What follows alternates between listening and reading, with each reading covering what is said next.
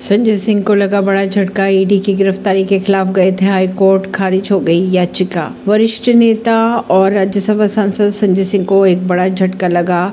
Delhi high court ने संजय सिंह की उस याचिका को खारिज कर दिया, जिसमें उन्होंने ईडी के एक्शन को चुनौती दी थी। ईडी ने संजय सिंह को 4 अक्टूबर को छापेमारी के बाद गिरफ़्तार किया था। हाईकोर्ट में याचिका दायर करके संजय सिंह ने दलील दी थी कि उनकी गिरफ्तारी अवैध है और सत्ता का दुरुपयोग करते हुए उन्हें गिरफ़्तार किया गया है। उन्होंने यह भी दावा किया था कि ईडी ने बिना उचित कानून प्रक्रिया का पालन करते हुए उन्हें गिरफ़्तार किया।